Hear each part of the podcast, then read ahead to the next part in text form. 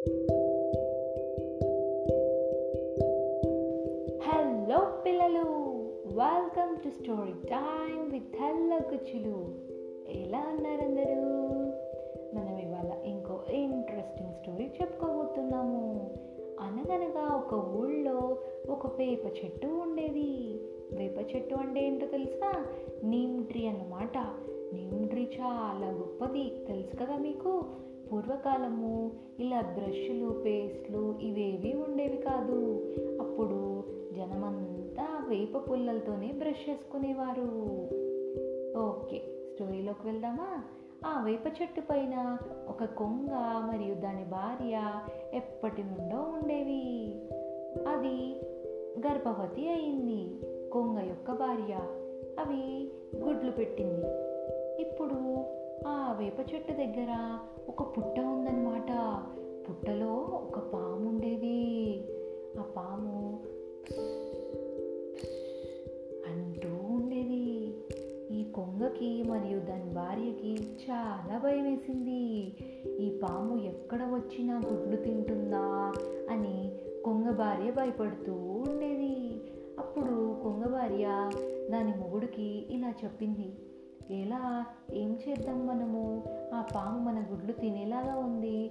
ఎలాగోలా మన గుడ్లను కాపాడుకోవాలి అంది.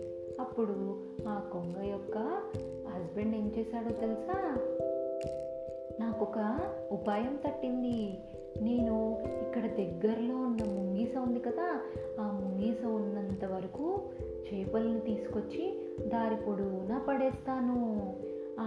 అప్పుడు ఆ ముంగీస చేపల్ని తినుకుంటూ వస్తుంది. ఇక్కడ పుట్ట ఉంటుంది. ఈ పామును కూడా తినేస్తుంది. అప్పుడు మన గుడ్లు మనము సేఫ్గా ఉండొచ్చు అని చెబుతుంది. సరే అన్నది కొంగ యొక్క భార్య. అప్పుడు ఈ ముగ కొంగ ఏం చేస్తాడో తెలుసా? ఆ ఎండు చేపల్ని తెచ్చి ముంగీస ఉన్న గూడు వరకు వేస్తాడు.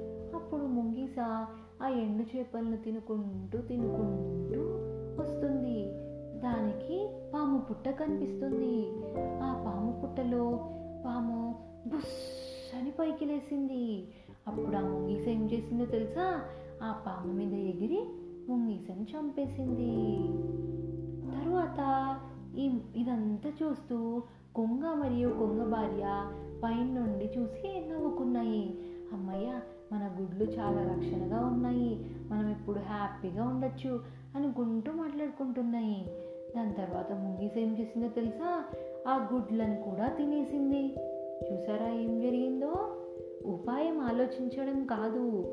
ఉపాయం ఆలోచిస్తే ఎటువంటి అపాయం కలుగుతుందో కూడా చూడాలి. అంటే అర్థం కాలేదా? అదే పిల్లలు మనం ఏదైనా ఒకటి ఆలోచన చేశామంటే ఆ ఆలోచన వల్ల ఎటువంటి నష్టాలు ఉన్నాయో కూడా తెలుసుకోవాలి.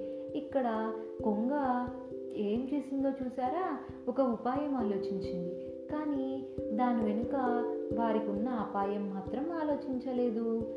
అందుకే చాలా జాగ్రత్తగా అడుగేయాలి. అర్థమైందా? స్టోరీ నచ్చిందా?